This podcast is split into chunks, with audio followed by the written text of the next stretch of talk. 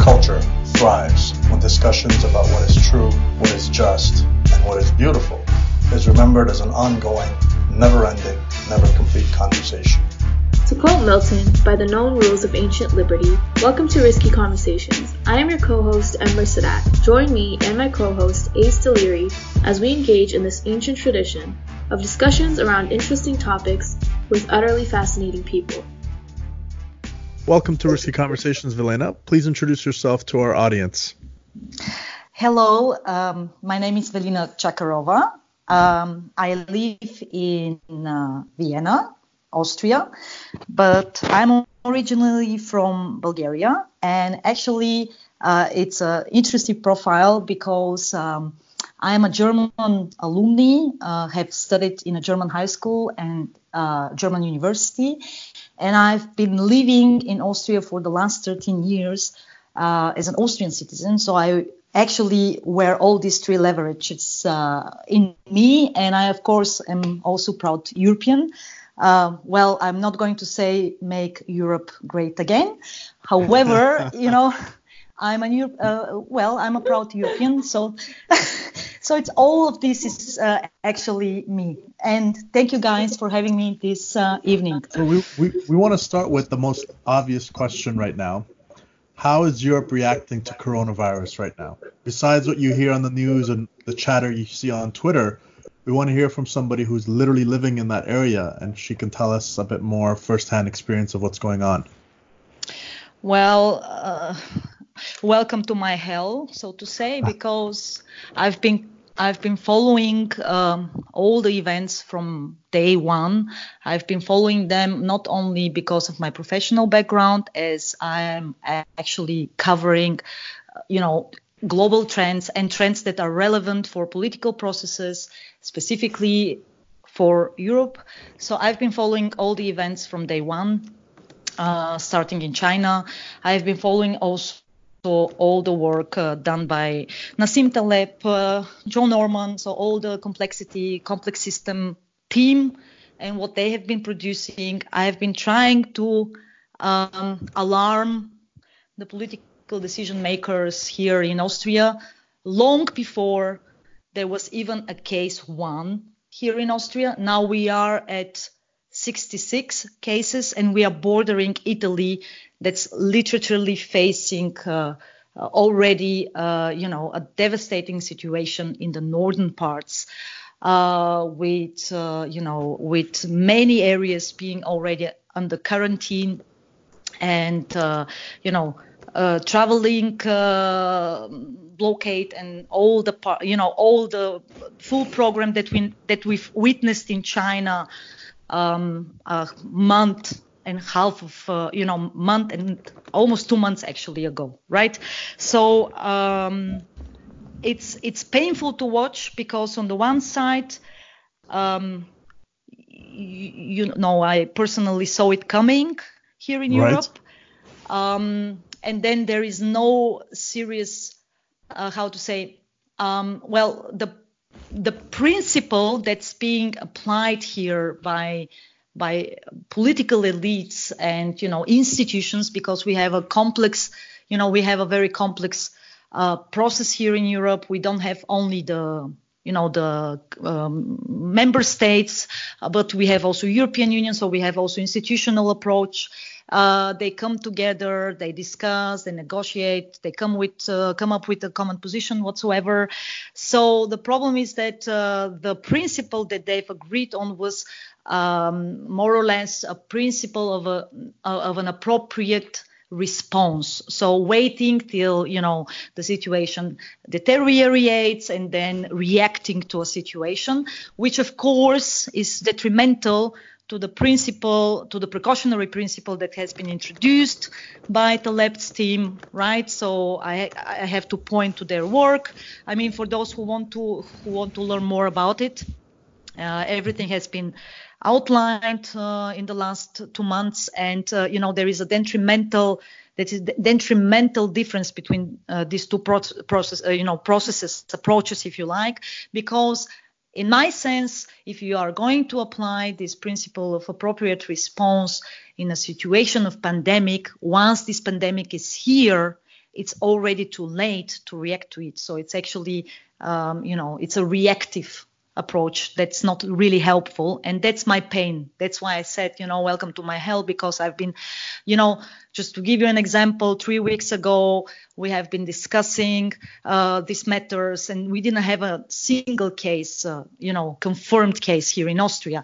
And i was like guys be prepared for you know for having a similar situation uh, not in the same scale, of course, as in Wuhan, but of course, similar situation. And you know, having people who are panicking about it because they don't know how to react to it. You know, this is a very human reaction. You know, once you see that the virus is spreading, and no politician would actually bring it under control. You know, no matter how many statements are being produced daily, right?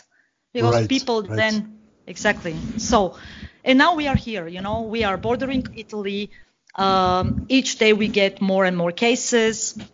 Of course, there are some differences in the member states' approaches. You know, some countries try to be more more cautious. Uh, Italy is certainly the, you know, unfortunately, the case where we see how how late they were in their response and what the consequences are, basically.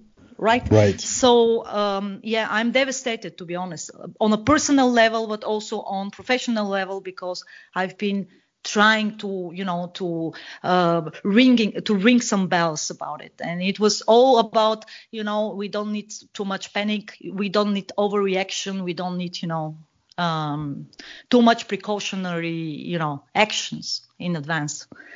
That was more more or less the response Right. See, that's the, the thing that makes that process interesting is because I can actually appreciate what their concerns are, and I mean it in the following sense, right? So, on the uh, individual level, the idea is it's better to prepare and be accused of panic than to panic because you weren't prepared later, right? So, in that sense, it's much more prudent to save yourself and your family and your friends by saying, guys, look, uh, you know, I was telling Ember literally, I don't know, I think it was two weeks ago, uh, please go and buy uh, all the stuff you'll need, you know, the rice, the canned foods, and all that stuff, and water.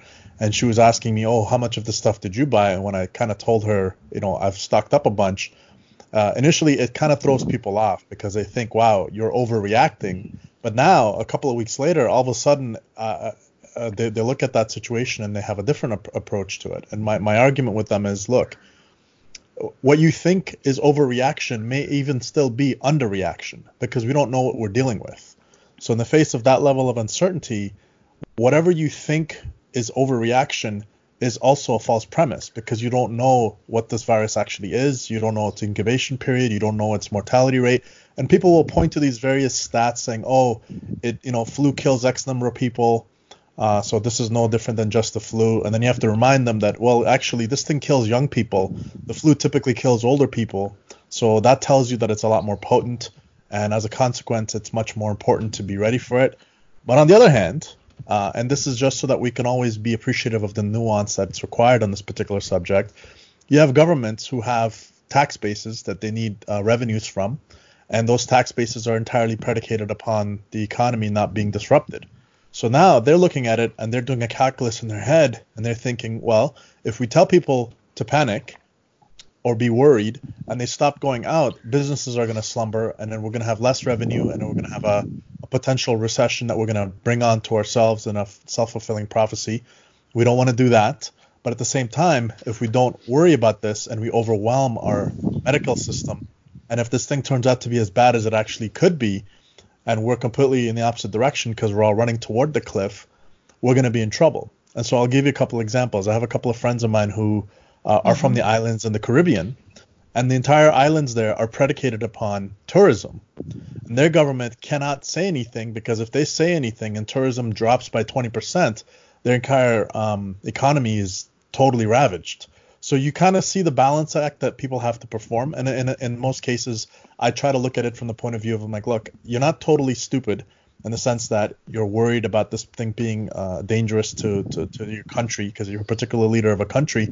You have multiple agendas to, to counterbalance, right? You also don't want to upset your trading partners. You you know you have to walk a very tight rope. So for us, it's a little bit easier to say, hey, make decision X or make decision Y. because we have different values and we have different uh, items on our agenda. For them, I'm not saying their decision is correct or incorrect. I'm saying we need to be fully aware of the context of the decisions they're making. Now, it seems as though it is accelerating in the other direction. Like you said, they're realizing that there's panic and there's worry. And there's an interesting uh, side product that I've noticed, and it's countries where people greet each other with uh, kisses on the cheeks. So the Italians, yeah. uh, the French, the Persians, they're seeming to have a much more greater um, rate of uh, transmission than the countries who typically don't have that warm level of greeting between people. So I'm starting to notice a couple of interesting trends here. But to your point, um, it's it's it's not easy to convince because um, you know we come at it from a point of view of like it's like when me and Ember try to sell um, our business uh, solutions from a software point of view to a company. They know going in we have an agenda. Obviously we have an agenda, but their agenda and our agenda don't always line up. So what we think uh, when we're pitching to them is that you're being short-sighted. In reality, is they're saying, yeah, I see the value of what you're saying, but it doesn't completely line up with my values. So you have to give it some time, and when those values line up, then they'll come around to the issue. Well, it's also about uh, you know um, having a certain responsibility because it's a pandemic, as you uh, already mentioned. Uh, the unknown unknowns are far too many as compared to what we actually know about this virus, right? Two months later, I mean, we're still very much in the dark about the virus itself.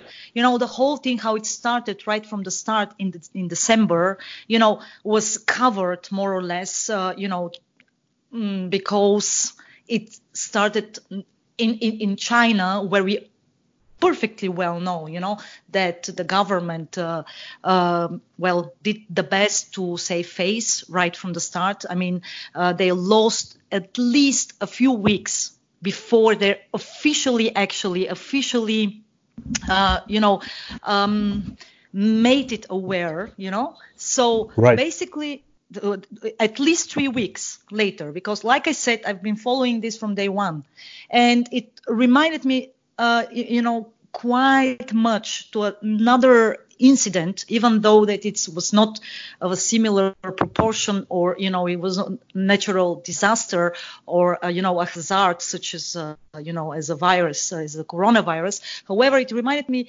uh, of another, you know, a similar way of dealing of you know with the with the with the situation uh, during the Soviet time and at that time I was uh, you know seven years old. And I remember very well how when the Chernobyl uh, incident occurred you know the Chernobyl catastrophe uh, in the Soviet uh, Union uh, well there was actually okay, during that time we know we didn't have internet and social media. However, the way how the communist government uh, dealt with, uh, you know, this emergency right from the start was basically to cover it up. I mean, people right. were kept literally in the dark, and this was very similar in this situation, specifically in December, and then in the beginning of January. And what I actually point out is that uh, we lost precious time to react adequately, you know, um, towards towards containing the virus, right? Mm, I mean, right. saving saving lives. And of course, I I do understand that at the beginning we could. I mean, the people uh, at the epicenter of, uh, you know, in Wuhan, couldn't know exactly what they were dealing with. That's understandable. I mean, from now, from, you know, uh, uh looking back at the events uh, in January, but still, uh, all these, you know, uh, covering up of the situation, you know, um,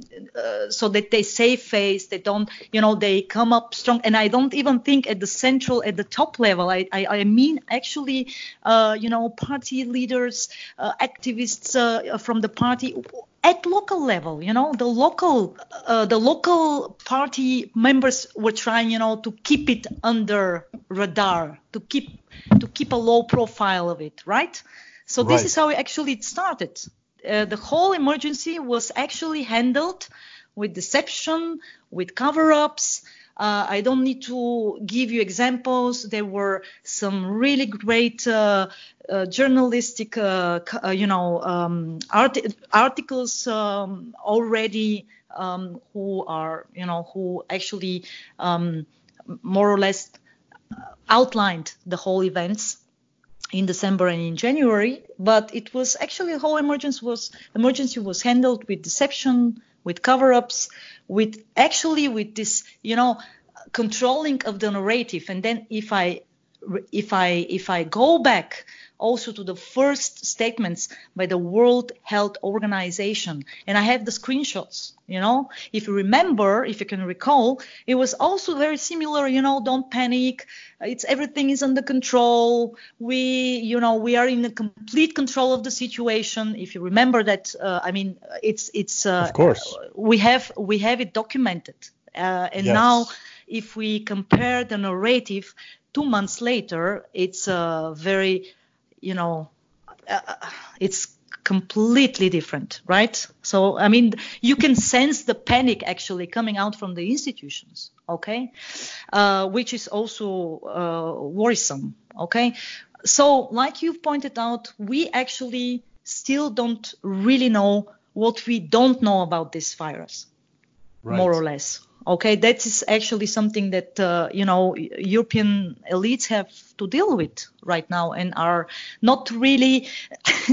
I mean, I've been I've, I've traveled last week uh, to a conference in Prague, and there was really no no uh, actually nothing that could give you an idea that we are in an emerg- emergency situation. And I have I have talked to many friends uh, also traveling on business because you have to think about it that many people are still traveling because they have business trips and their companies are not canceling these business trips. So you have right. to do it. You don't have any choice you know. I have right. i have um, you know i have uh, had a cancellation by a guest uh, this friday who uh, decided to stay in germany. So he didn't come to vienna uh, on my invitation. Uh, the the other three guys came to vienna but he decided to stay at home. But still, um, you know, because he actually was afraid that the university would not cover his costs in the case that, uh, you know, you have an outbreak, sudden outbreak, right? And you have to stay right. in Vienna because suddenly you are quarantined. But more or less, uh, it's so interesting that you have uh, actually, if you look at the distances, uh, we are like few hours away between Italy and Austria, and the sense of emergency is a completely different one. Right, and moving right. from one capital to the to the next here in Europe, you have a complete, completely different picture of what's right. going on. Okay. Right. Right. That's no, still know the case. Yeah, you know what's interesting about that is uh, I have friends who are in the airline industry, and I have other friends who are in the um, uh, conferences and event booking type of. I have friends. It's weird. I have friends in almost every industry just because of um, the nature of my my uh, my previous uh, networking capacities.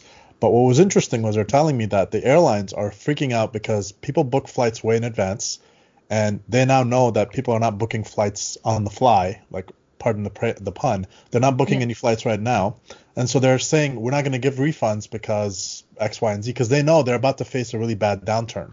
So the people who bought tickets earlier are in a bad spot now because they're not going to get their refunds the airlines know that if they issue refunds on top of the fact that they're no longer going to get uh, fresh flights going out, some of them may not survive this particular uh, uh, event because you don't really know how long this is going to last. Uh, at the same time, conference holders, people who um, you know uh, create conferences to, to, to have people fly in, uh, those are paid in advance, and they're also not issuing refunds because they're claiming, hey, you know, we went through the trouble of setting all this stuff up. We gave our deposit for the for the particular venue the venue is not giving back our money, so we can't give you back your money. There's this chain reaction up and down the, uh, in this particular instance, supply chain of how the whole or, uh, events are organized. So everybody's put in a tight position because the people who paid money and are not going to be reimbursed figure, well, if I'm going to get burned, I may as well go. Um, and the comp- the businesses who have taken these advance payments are also in a spot where they're not willing to eat the cost of giving out refunds because they also know going forward they're not going to have as much business and maybe have almost no business for this year. Because if you're in one of those businesses, if you're an airline executive right now, you have to stop and think about it from the point of view of two layers, right? The first layer is your own staff, your your uh, flight attendants, your your pilots, you, you know they may your, your your workers on the on the on the tarmac who clean the uh, the plane and who load and unload baggage. They may not want to come into work. So first you have that problem. Second of all, the uh, people who are flying, your customers may not want to come on your flight. So you have two layers where you can entirely uh, destroy your business because if you have costs due for the flights uh, for the planes that you bought you know that have uh, 15 20 year leases those payments are going to be still expected to be made at the same time your business just took a massive nosedive pardon the pun yet again so there's lots of complexity and nuance built into this so what we try to do here is um, our personal stance uh, myself and Ember included, and my family, is that we're taking this to assume the worst case scenario. We're preparing as, as such. We're encouraging people to think these things through. I had a, a, a pretty large um, uh, argument with the family last night because there's a wedding that's been planned for the family this this this July. And I said to them, you may have to come to terms with the fact that you may have to cancel this wedding because people are flying in, and at the time when you know we don't know what this is going to look like, and I've been told, you know, oh, you're fear mongering, and you know, it'll be fine by then. The summer's gonna come, and warm weather is gonna kill this thing, and all those other arguments. So I kind of know the thick of it all, right? I've sort of experienced what it's like to try to hold multiple positions, and to give a nuanced perspective on it. So it's interesting to see how all this unfurls because all human values, all the human traits of greed, you know, um, desire for for uh, you know specialness. I get invited to all sorts of um, uh, you know, conferences myself, and I always decline. But, but there's a layer to that, which is like, oh, it's fun. I get to travel the world and I get to do conferences, and some people just get a kick out of that. So you get to see all of those variables condensed down against the facts of you could potentially contract a disease that can kill you. What's your decision uh, making process telling you to do? Right, so it's fascinating to watch all that. And um, uh, the, the, the question I wanted to ask you now is, since the Chinese and, and the um, uh, the Russians appear to be such close friends, as you stated in your uh, multiple uh, tweets, that the China Bear uh, connection, what's Russia's re- reaction to all of this? I haven't seen anything on the news about Russia and how they're dealing with coronavirus. Uh, well, they are actually taking quite a precautionary principle. Uh, they actually even ran the risk of, uh, you know, of uh, deteriorating their relations with China, uh, which are now in a at the kind of an unprecedented level of, uh, you know, of closeness, of approximation, if you like, uh, coordination in uh, various fields, and this probably will cause some, you know, damage, at least in the field of, you know, diplomacy, political links. There will be some probably some some kind of, you know um, backfiring uh, on uh, the side of China. The very fact that it didn't happen yet is just because the Chinese are you know are preoccupied now with getting uh, getting uh, the situation under control which i think at least what we've seen from the last few days is having a positive turn you know it's it's not over but at least we have now heard some good news coming coming out from uh, Wuhan you know with uh, with some hospitals being closed and you know the numbers are you know uh, at least uh, you know the death rate and whatsoever is just now declining which are really i mean it's really good news. Uh, well the russians they have actually waited at the beginning with the travel restrictions. This was basically, you know, uh, one of the signs of, uh, you know, friendship, the dragon bear, you know, trying to, trying to be uh, as friendly as possible with, you know, specifically with this Chinese narrative, because as you remember, and I have to point it once again, for the for the sake of truth, you know, is yeah. that um, is that uh, you know the world Health Organization, if you remember. I do. Well, yes. Well, they declared when they declared the coronavirus to be a public health emergency. This was a month ago. It was at the beginning of February. If you remember correctly, they actually uh, tried to, uh, you know, convince people that there, there, you know, that no travel restrictions whatsoever are needed, right? Right, I remember. So that was that was actually the case right from the start. We don't need trade restrictions. We don't need travel restrictions. You know, just keep it going, right? Uh, and uh, this is, um, well, the Russian position at that time was in line with it. Okay, so they really tried to to stay as you know to keep to stick to it as long as, as possible. However once they they get they got their own cases you know suspect cases whatsoever they also introduced uh, you know some uh, travel restrictions. Uh, so basically, for instance, in the main airports, uh, they, uh, for instance, in Moscow, they actually uh, separated flights coming from China a specific, you know, you know, part of the airport and whatsoever. So, I think that uh, you know, in uh, times of a pandemic, each nation thinks of its, you know, of its own first and foremost, of its own survival. So there will be some, you know, some, uh, like I said, some political backfire backfiring um, once this is over. Yes, because the Russians also, you know, introduced limitations to their trade, uh, trade, and uh, you know, traveling. Right, right, right. That's so, the that's the situation right now. I see. Mm-hmm. So, um, just just for our listeners, would you mind just giving us a little bit more context into your background? Okay, so my background, my professional background. Uh, okay, so I already gave you an idea about my, you know, four layers of uh, mentalities, you know, European mentalities. Um, when it comes to my professional uh, background, uh, I actually, um, well, studied. Um, international relations, political science, you know, all these majors that uh, Nassim Taleb uh, loves so much next to psychology. when I visited, when I attended actually the real world risk um, um, program last year in February, the first question was, uh, is there anybody, you know, coming from the political science background? You know, that was the first question that he act- actually asked. And I was sitting right. in the first row, so, you know. so uh, I actually come, uh, my academic background is uh, political science, international relations. This is what I've studied for seven years. Um, in Sofia, in the capital of Bulgaria, and then later on in Heidelberg in Germany. And uh, at, during that time in my 20s, I was, you know, very much into, and I'm still 20 years later, uh, very much into um, global affairs, international relations, uh, you know, relations between uh, major rivals, global, regional, you know, uh, actors, constellations, all of these things that really, really I found and still really find exciting.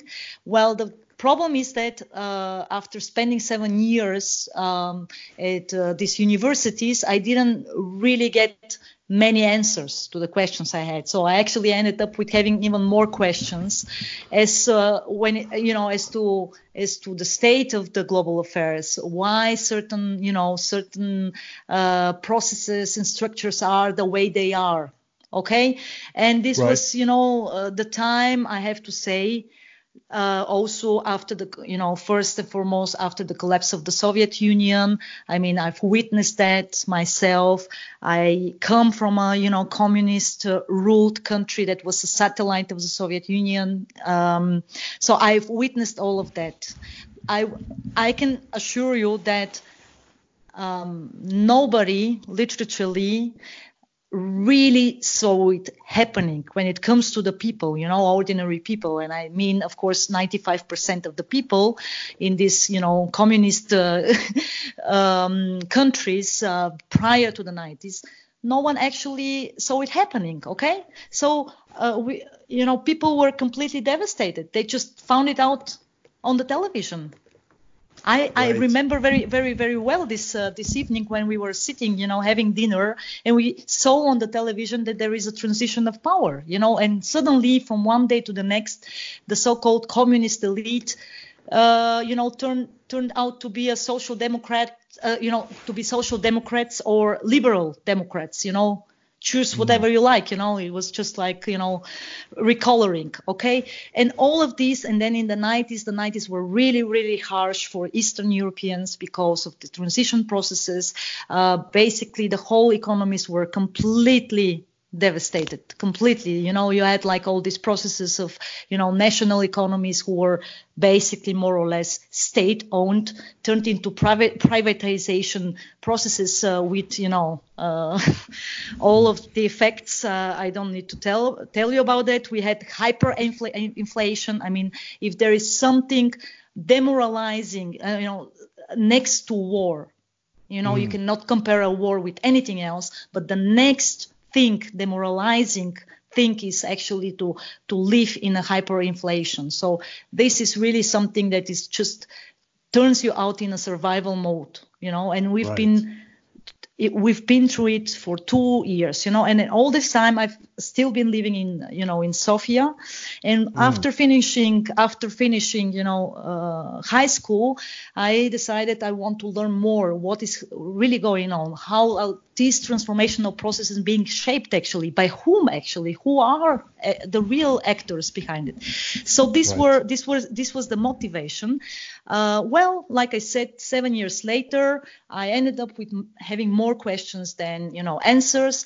I was mm. very dissatisfied, you know, for very obvious reasons that uh, you know uh, Nassim Taleb has been pointing to them so many many times. I don't want to you know uh, repeat repeat it. You know we're having all this qualitative research you know very linear uh, you know not being capable of predicting anything actually whatsoever. Like i gave the example with uh, the collapse of the soviet union. Case studies you know you pick up all this uh, this bottom up uh, uh, cases and you you have like case studies comparing comparing comparing apples with oranges or whatsoever not giving you any idea about any complex processes and this was actually the time the time, you know, specifically after the collapse of the Soviet, of the unprecedented globalization, of unprecedented complexity of the global system, right?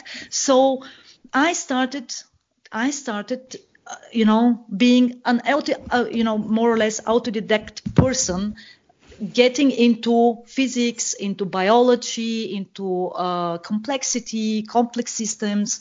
Um, then I also uh, th- dived into this geopolitical and geoeconomic approach. I started learning more about international political economy. How is this nexus between economics and politics? You know, not having only the one or the other, but what is actually the nexus between them?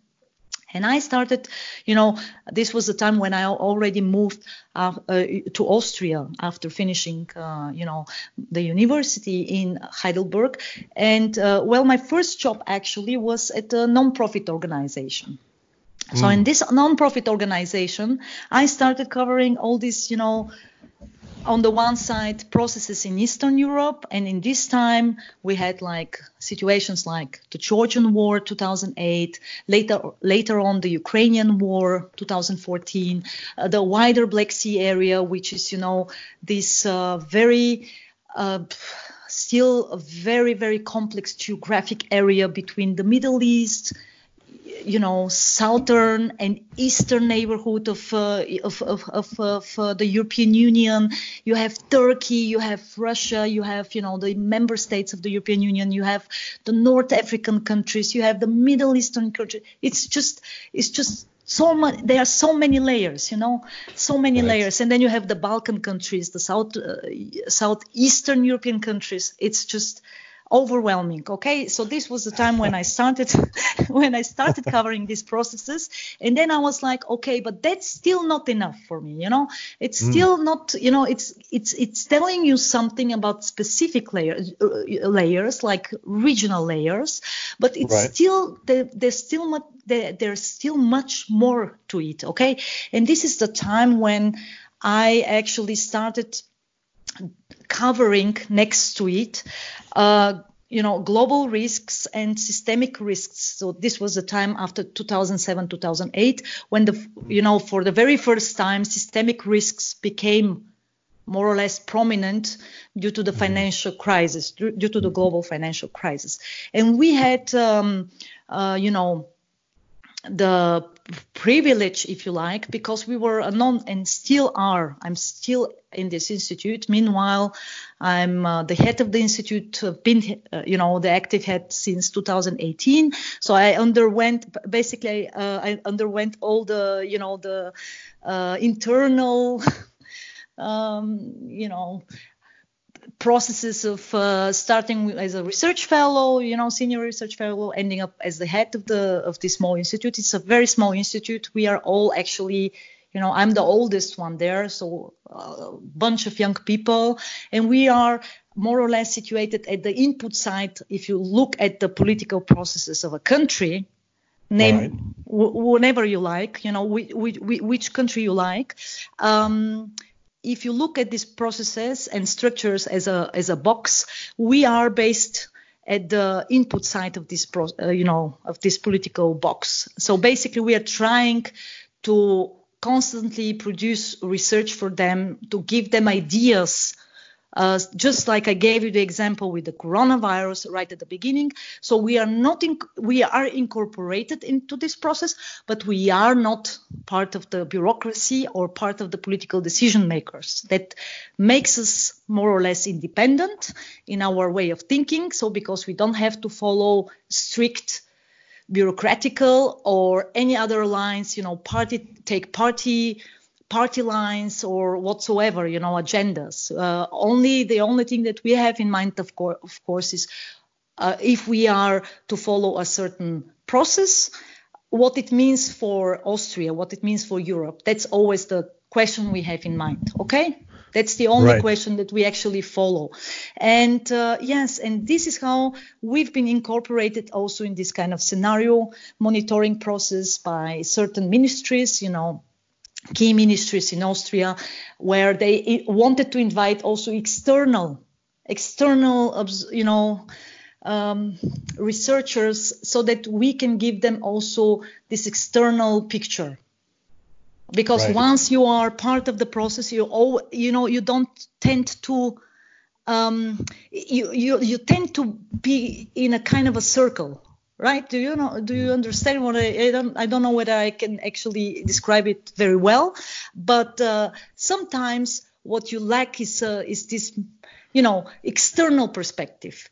Right. So, right. Right. Uh, something like uh, you know, like um, additional view of things because right. this because of this group thinking okay because of the pressure of sticking to the rules you know within the institution because of the institute you know inner internal competition uh, and whatsoever you know call it whenever you like so this is how i've started covering all these global risks um, I've been doing this horizontal screening of signals, strong, weak signals when it comes to the global system.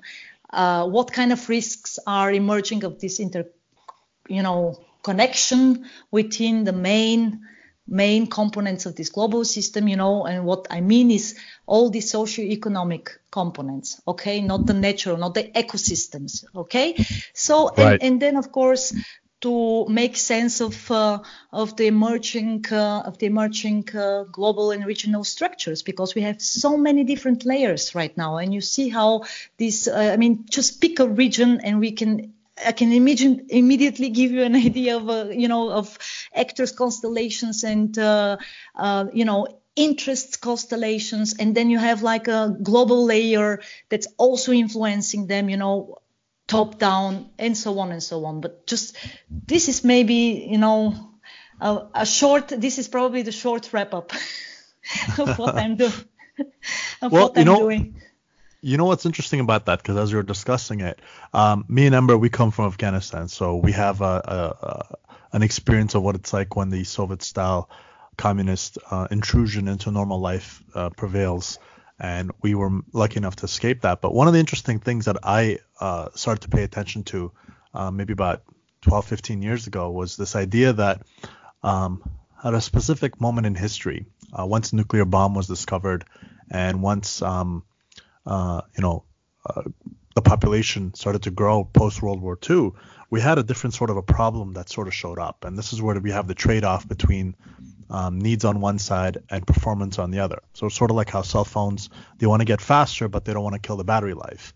Similarly, countries have this issue where they have a growing population, but they also need to make sure all those people have higher quality of life, which means competition gets started and the businesses have problems in that sense is that you can't not everybody who works at a particular law firm can become a senior partner.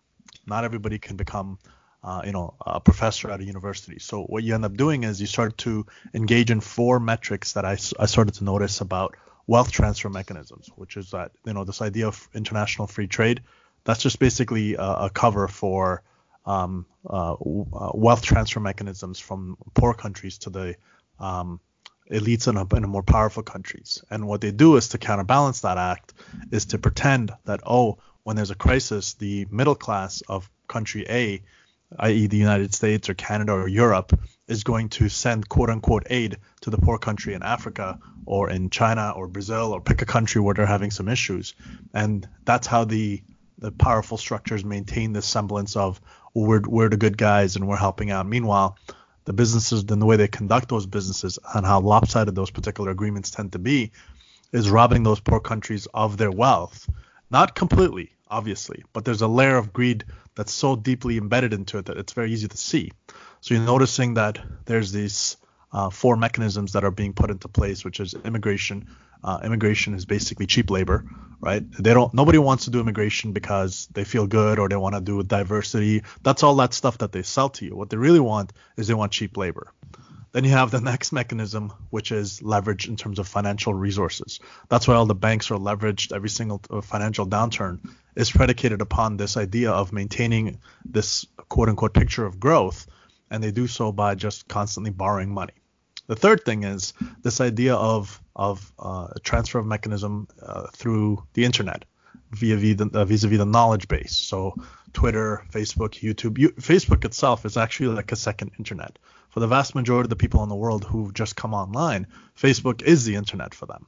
So you got these mechanisms of uh, you know trade, you got um, uh, banking, financial regulations and whatnot, you got immigration, and you got technology, and these are all basically being used and usurped as mechanisms for transferring wealth from every country possible to the ones in charge. So the reason I bring all that up for you is because you're seeing this from the point of view of uh, giving input to these governments. They have to look at this and they have to analyze and assess the situation from the point of view of we want better uh, relations for our partners abroad. So, if you are Bulgaria, you do want a nicer relationship with the rest of the world and the rest of Europe.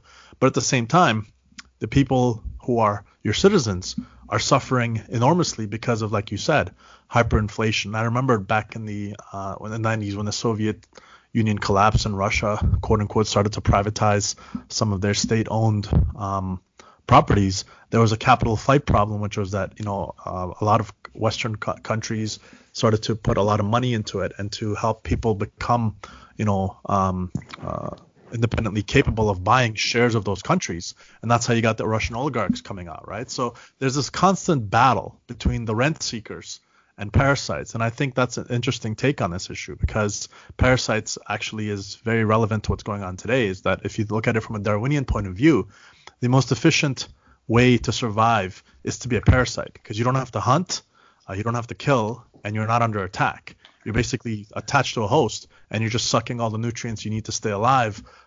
And you're maybe, maybe producing some good to that host that you're you're, you're latched onto. So I'm, not, I'm I'm starting to look at this from George Cooper's point of view um, when he was talking about Darwinism being a form of competition of what's good relative to what's out there, not what's good as in what's the best solution. So when I when I hear you talk, the first question I ask is when you sit across the table to give your input to this to these leaders who are trying to make decisions as your you know alternative perspective, are you getting a sense that you're talking to rent seekers and wealth transfer mechanisms? Or are you getting a sense that there's some genuine good people who are trying to make decisions, but their hands are tied and they're not really sure a way out of it is possible?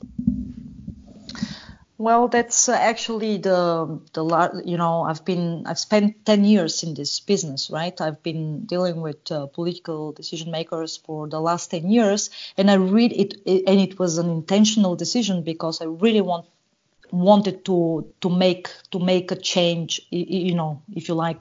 I mean, it might sound sound idealistical, uh, but at the time, I was still very young, right? So it was actually my deliberate choice to be in this process, but not as a party member of a party, you know, following lines of, you know, uh, directives or whatsoever, but to right. be, you know, more or less independent in my way of thinking, because that was always, you know, that was always my my my per, you know my personal principle to have a complete 100% freedom of thinking and of you know of uh, you know uh, of saying what I really mean, the way how I see it. So yes, of course, there are some some some authentic people in the process who are trying to you know to make a change, to to, to you know to to deliver, if you like. The problem that we have with developed economies, with specifically with democratic uh, systems, is a, a quite obvious one when it comes to when it comes to political decision makers, and that is that these people want to win elections. That's all that matter to them. First and foremost, they right. always tend to think in two to four years time frame. Nothing more than that. No decision that has a sustainable, you know, impact in like let's say 10 years from now would be a matter of choice for a politician who knows that he's not he's not going to win elections with it you know? So pick any issue uh, which is not sexy is not selling to the electorate. Right. and and there you go. And that's actually the most frustrating part because they are some in some way in my eyes for instance because i'm going to say it very openly as i don't I, have zero intentions to go into politics because exactly because of that is that they are not authentic. They are not. They most of them they are reading from some you know prepared memos. They have no not that they don't not that they don't have their own thoughts or no uh, you know their experience or knowledge or whatsoever. Um, that's not the case. But they are mostly reading from you know from their memos or you know prepared speeches and that's the reason why they are so unauthentic. That's the reason why people don't buy what they are telling us right? So it's it's it's a you know um, the agenda that they have this two to four years agenda is a very average one. You know you just pick from least uh, you know bad options that might somehow affect your electability. That's that's the reality, okay? So right. of course, of course you're right when you say, uh, for instance, you, you you've mentioned you, you've mentioned immigration. You know, immigration as a cheap labor. You know, expanding to other regions. You know, with your model of uh, you know, of enlargement whatsoever, you know, call whatever geo-economic model, it's always the same idea. You know, you have a flow of people moving from one spot to the other because they hope that they will get better, you know, better conditions, working conditions, life standard whatsoever. You just take Eastern Europe. Eastern Europe has witnessed an exodus of people, even though that this region actually was not in a state of war just as it was the case with the Balkans uh, in the last 30 years. And you have a complete exodus of people, you know, moving from the eastern eastern parts parts of Europe to to the western parts.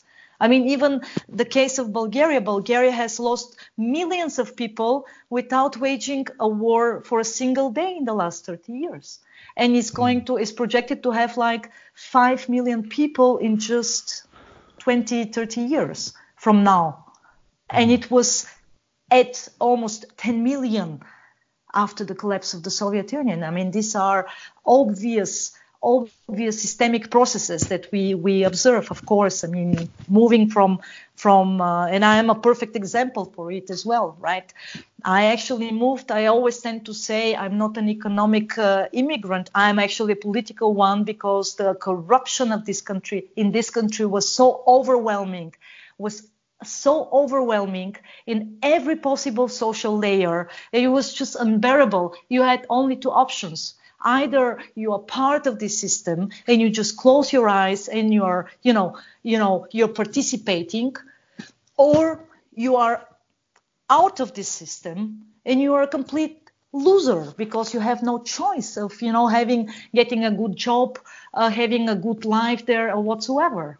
That this, these are the two options. You don't have any others still. Okay, so I think that what here is important when we talk about political elites, and this is where I will, you know, try to do my best to somehow impact the process in the next 10 years, um, is what actually Nassim Taleb already pointed out with uh, his Principia Politica right? With this uh, with this huge monumental, you know, fundamental document that uh, he uh, is going to publish as a as a book, and that is to try to pressure and to discipline uh, discipline politicians uh, bottom up because it's obvious that it's not going to happen top down. It's obvious that they're not going to you know, to, to change their behavior, right?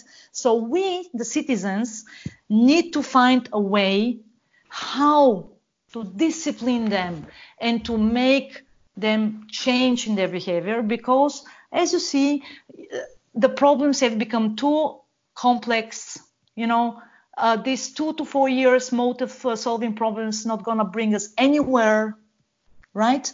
And right. Uh, yeah, and uh, I think that this is where I see also my role. Like I said, in the next 10 years, I'm not going to spend another 10 years, you know, in just in just doing the same what I've done the last 10 years, uh, but I'm going to try to initiate a process with citizens uh, to, to create awareness about the necessity to change behavior of politicians.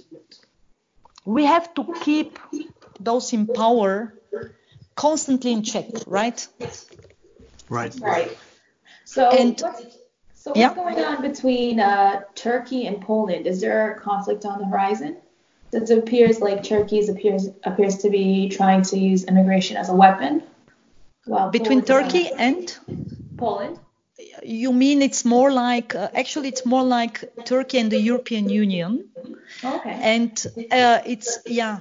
Um, yes, uh, the migration card, so to say, is not a new, you know, political instrument. Uh, the European Union and Turkey have um, agreed on a kind of a deal in 2016, where Turkey actually um, well, promised to facilitate uh, the necess- necessary, you know, conditions for keeping the migrants and refugees coming from war zones on the Turkish soil, mm-hmm. whereas the European Union promised to deliver 6 billion euro for these facilities. Okay.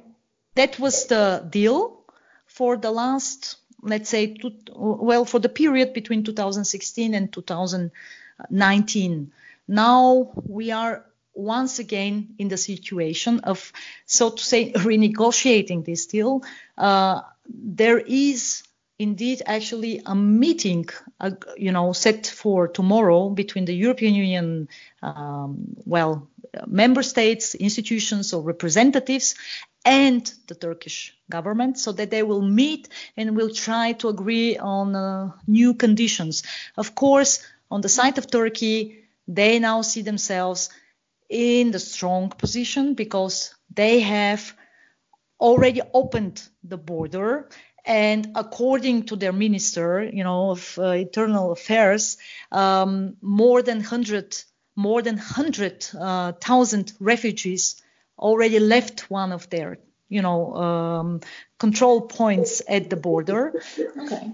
Moving towards Greece and uh, mostly Greece and Bulgaria. And because there is, um, well, quite there are quite many tensions between Greece and Turkey already um, for various reasons, not only because of the you know the refugee issue. Uh, they know that putting stress on you know on Greece right now is uh, you know is a way how they can actually they can actually stress out uh, the European Union as well. I mean the European Union decision makers. Uh, do you so, think that Greek has uh, feels that the Europeans have abandoned them? No, no, no. That that actually, in fact, uh, in fact, the most uh, political, most political, uh, well, most member states have uh, not only announced their solidarity. Some of them, um, including Austria, you know, sent governmental members to Greece to express their solidarity. They offered also, you know, financial funding for um, for you know for um, their refugee programs and to basically to facilitate the newly coming uh, refugees on the Greek islands. Also on the side of the European Union institutions, they have been also very supportive. So actually, they are more or less behind Greece, of course. Um, well, it's uh, external European Union border. Uh, contrary to Bulgaria, which is also European Union border, but it's not part of the Schengen. And Schengen is actually this, you know, system that is uh, in charge of controlling the European, uh, the European Union, so-called European Union borders. Okay. Hmm. So they've been quite supportive on both institutional and member states level. The thing here is that you have this triangle between Russia, China, uh, sorry, between Russia, Turkey, and the European Union. And it's, uh, you know, on the one side you have this rapprochement uh, between uh, Russia and Turkey when it comes to their uh, overlapping interests. They have, you know, Turkey wants to uh, get uh, the Russian S-400 system. They have agreed on getting more gas from uh, from Russia. That just last month a new pipeline was, uh, you know, was opened, the Turk Stream, and uh, then they have also some economic and trade interests. so there is a kind of a quite solid fundament for for a rapprochement uh, on the other side, of course, we are observing what is going on in Syria, where they have detrimental interests, right? So there is also quite a conflictual ground. for uh, for for for these two actors, and then you have the European Union on the other side. The European Union doesn't want to participate in uh, in uh, war zones and conflicts like in the Middle East. They want to stay away. On the other side, of course, they have to provide some you know financial means uh, because staying staying outside of uh, war zones right in front of your uh, door uh, means that you have to make some you know you have some obligations right? So uh, it's it's very complicated at the moment. But i suppose that this uh, issue won't be settled tomorrow or in the next month. Uh, the, you know, the Turkish government will be using the card, you know, of the refugees. They have like more than four million refugees right now, you know, in their camps, camps on the Turkish soil. So it's always going to be a leverage for them in their, you know, well, in their bilateral relations with the European Union. So, here, so here's an interesting uh, question to pose to somebody with your uh, background and knowledge and experience. Um, so we remember the the Turkish, the Ottoman Empire. So they have this particular pride in their history. Obviously, you have the Chinese who were up until literally two months ago were under this impression that the 21st century was going to be China's century. Now that's kind of put in a little bit of doubt. Then you have the Russians, which uh, after the Soviet collapse there really is no path for them in that regard for their old glory in terms of their pride. But they do have the most nuclear weapons, if I'm not mistaken, behind the U.S. or ahead of the U.S. One of those two arguments. So what's the relationship really like for how Russia sees itself relative to the world, and for how Russia sees itself as a partner slash potential enemy of the Chinese, given that they obviously don't want to, you know, be in a world where the Chinese dictate terms to them. Um, because they were not really big fans of having the Americans dictate terms to them. So, how do you see all of that? Well, that's uh, that's a very very good question. I mean, one that I've been dealing with for the for the last decade, and it's uh, really it's really interesting to follow that. On the one side, I mean, like you pointed out, you have uh, you know um, a country that has been one of the two major systemic poles of the world. I mean, has been determining the international relations in every possible field, you know, for how long 50 60 years and then suddenly from one day to the next you know without a war you know collapsing collapsing completely collapsing you know? Uh, there was this quote by the russian president that uh, the collapse of the soviet union has been the greatest geopolitical disaster of the 21st century right? And uh, you know that was not said without a reason. It's it's right. it's hard it's hard to you know to part yourself from mentally if you like you know for these political elites to to to uh, get rid of the idea that you actually are no longer that systemic power. And to be fair russia yes is still of course a nuclear uh, global nuclear power. But when it comes to all the you know the main the key factors um, that are necessary for projection of power in the world you know in the global affairs they can be right now we have only two actually two systemic rivals two systemic competitors. You know we have mm. still one country in the world where the you know someone likes it or not uh, that's a different uh, matter. I'm not uh, giving an assessment whether this is a good thing or a bad thing or whatsoever. I'm not interested in all these normative assessments uh, I'm just pointing out to the, you know, the reality that there is one country that still possess or has actually the means for global power projection, and that is uh, the United States. On the other side, we have a rising power. You know, we still don't know whether China will be in the situation of becoming a second systemic pole, right? Mm. We still don't right. know that. We have an unprecedented economic, um, you know, economic and trade projection power on the side of the Chinese.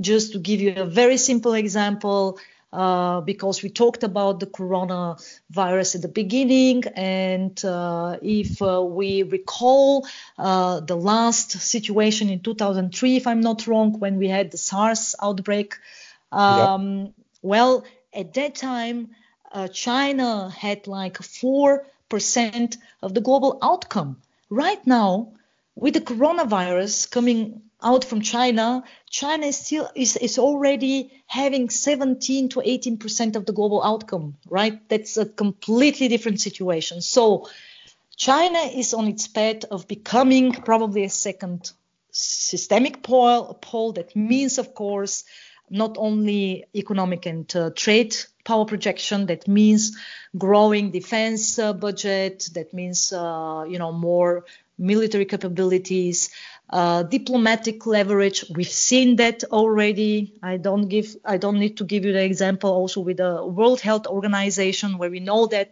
uh, at the beginning of uh, the coronavirus outbreak uh, part of the problem with you know controlling the narrative you know don't panic narrative was also because of china right? So uh, the chinese have already leveraged in diplomatic, um, in international regional organizations, they have launched their own uh, regional organizations as well. So they're trying also to, you know, to build their own alternative set of organizations and institutions where they can actually shape relations the way how they from their perspective and then there is also of course uh, you know uh, other other layers that are uh, such as you know culture, um, diplomacy, political affairs, um, and all the other issues. Uh, so.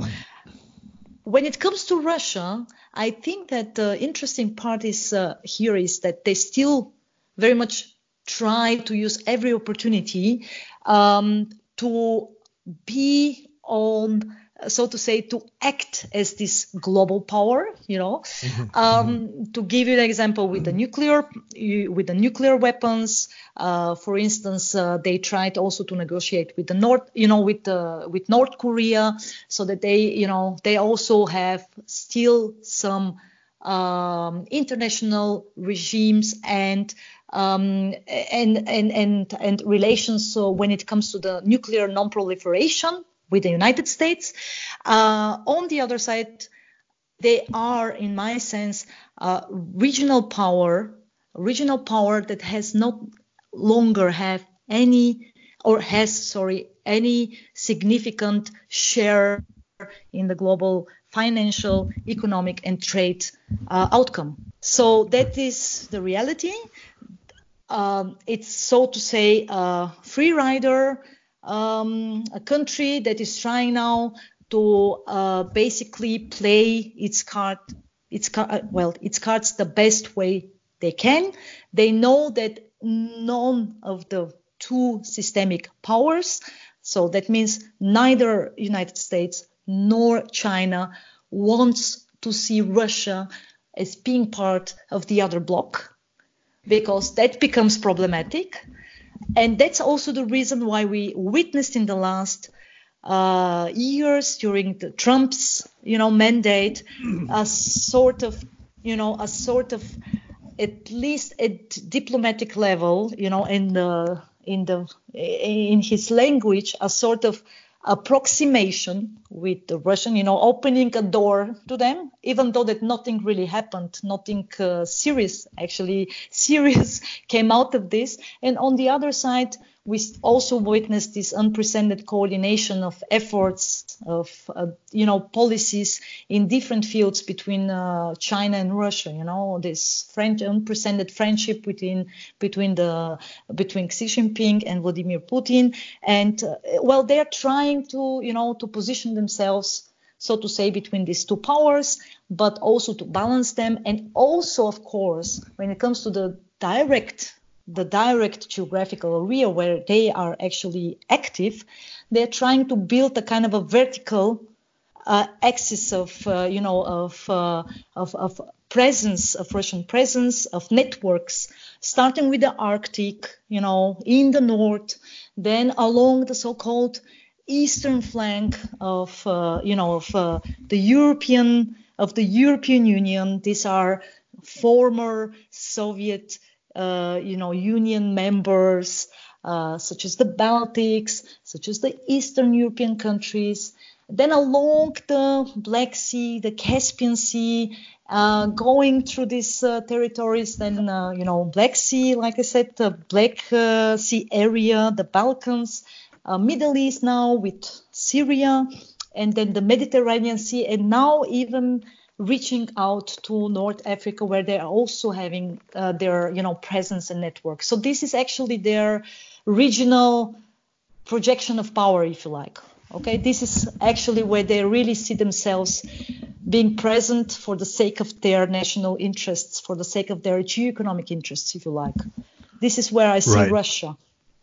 Right, right. So what's interesting in that front is, um, from where I sit in Canada, where we're looking at this, we live in sort of unprecedented times, and I mean that in the following sense. So you have two people on Earth, Xi Jinping and um, Narendra Modi, who are single person, uh, supposedly representing one billion people. I mean, the, the scale of that asymmetry is astronomically mind-boggling because that's absurd.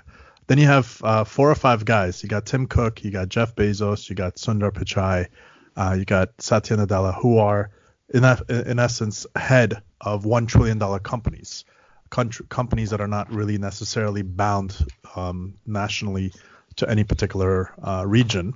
And then you have the, the, the Russians, and, and and the reason I look at the Russians in that regard is I, I sort of see them in a way where Putin's primary objective is essentially to maintain control over power and to hand down that position of power to whoever he decides to pass it on to afterwards. Because, like you said, aside from the nuclear weapons that they have, which I imagine the cost of maintaining those things and the cost of making sure that they can still quote unquote fire them if they have to is substantially high. It's not it's not like a you know oh it's just sitting there everything is good. I'm sure it costs them billions of dollars a year just to maintain it. But their economy hasn't been producing anything outside of selling natural resources. And once those natural resources have been accommodated for, because we're starting to see other countries uh, reducing their reliance. Because I remember back in um, Obama's period when they had this quote unquote reset relations with Russia going, um, the Russians were really charging the Germans a lot of money for the natural gas during the winter times to, to, you know to heat the regions up. So I'm starting to see that area of it, and I'm starting to say that um, Putin's angle appears. And again, this is purely conjecture and speculation on my part. Nobody take this into anything other than uh, you know just a, a thought uh, to, to to ruminate over. Is that Russia's just basically playing their time out so that the guy in charge can stay in charge and pass it down to whoever he sees because opportunities for him in this 21st century uh, are going to be opportunities based on financial capabilities and economic power. And I don't see anything coming from them that indicates that they're ready for that shift. Whereas for China's problem, I think they're th- that's one of those cases where the appearances it's kind of like that neighbor you have. And I'm reminded of, you know, I think it was Hemingway's quote, which is like, "How do you go bankrupt slowly, but then suddenly?"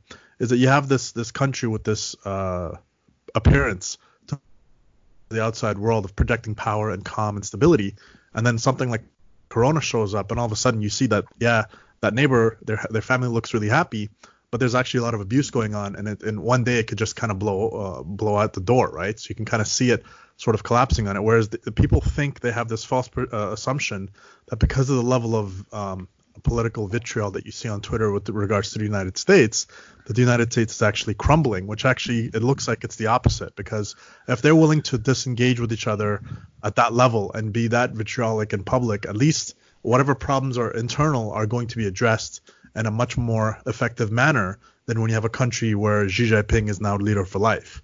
So these these particular angles, and, and you also have the Chinese problem of how are you going to give a billion people the kind of lifestyle that they all want, which is sort of more westernized and European in nature.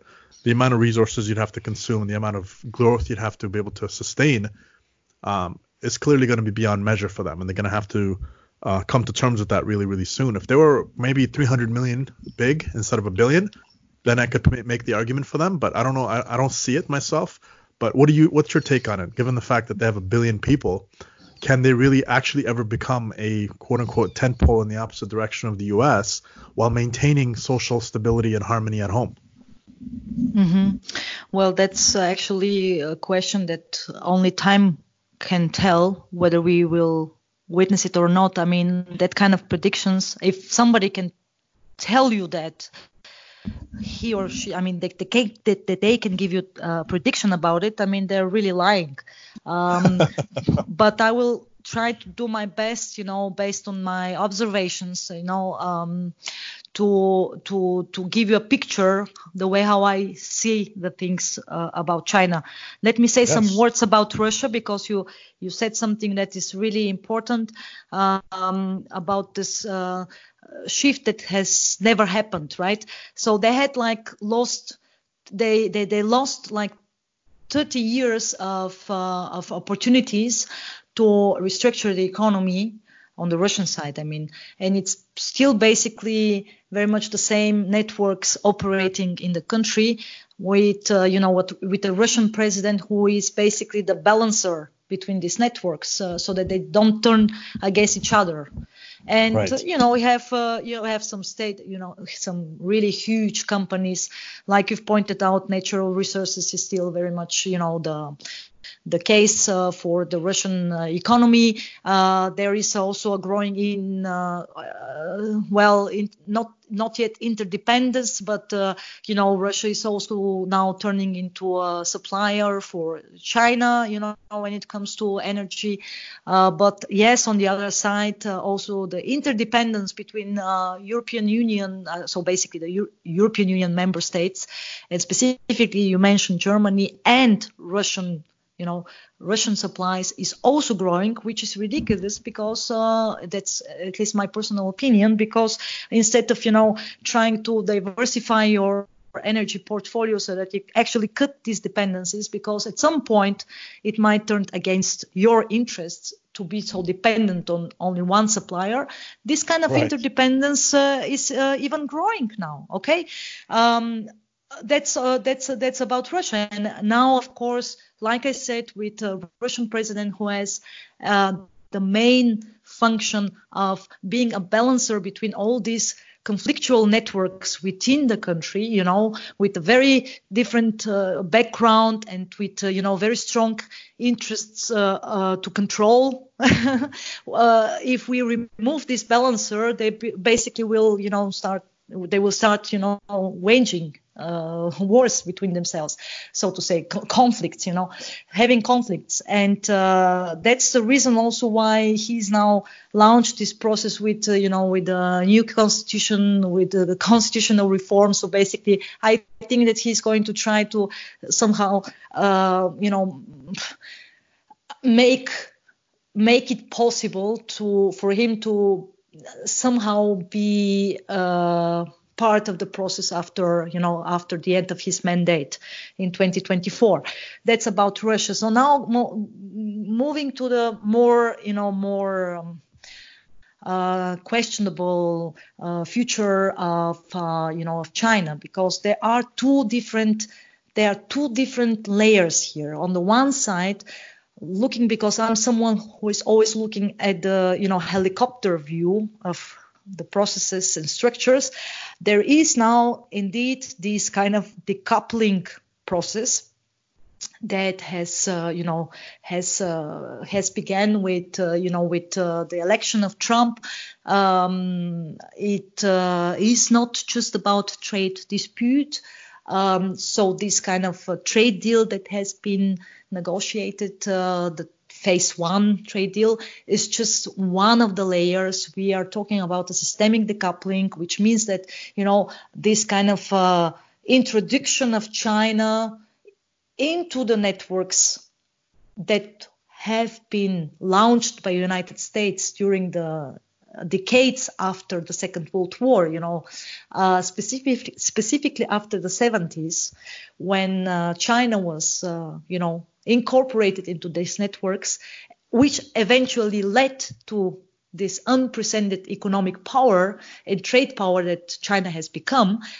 This there is now this trend of decoupling China from these networks. Okay, this is the one thing. So what I am observing is that there might be two scenarios. On the one side, of course, no U.S. president is, you know, eternal, and we might witness another uh, election of, you know, of Trump. But there might be also the case of, you know, the Democrats uh, uh, having a candidate who, uh, you know, beats Trump at the election campaign. If we have elections, because then, of course, we have the coronavirus now, uh, and the outbreak of the corona might also lead to Trump being beaten by himself. I mean, based right. on the way how he reacts, how he reacts to uh, to the um, to the to the coronavirus. Okay, so um, if Trump would be re-elected, I I would expect that this decoupling decoupling trend continues, and I mean not only trade, I mean also economic decoupling. I mean also, you know, decoupling from institutional decoupling. You know, U.S. on the one side is withdrawing from some international organizations where China has now quite quite great leverage. On the other side, um, it's about uh, you know um, uh, energy, like like I've pointed out. I mean, China is of in that matter dependent on supplies from external actors. Uh, United States, on the other side, has managed a kind of a shift in the field of energy, is now more or less reliant on supplies. That's really something that has to be pointed out. I mean, that's unprecedented as seen from the last decades. And right. uh, this decoupling means also that China will be probably moving towards consumption-oriented economy, right? Because so far it has been an export-oriented economy. So being a consumption-oriented economy means, of course, that China will be focusing on this uh, trend that you've pointed out with the growing population. Growing population means also, of course, growing middle class. You know, more people, and it's not just about you know several thousands. It's about millions of people having more means, you know, to consume uh, for consumption. So actually, uh, that's probably the opportunity that China sees how to shift to make the shift you know in terms of economy um, by by you know by launching this consumption oriented economic model.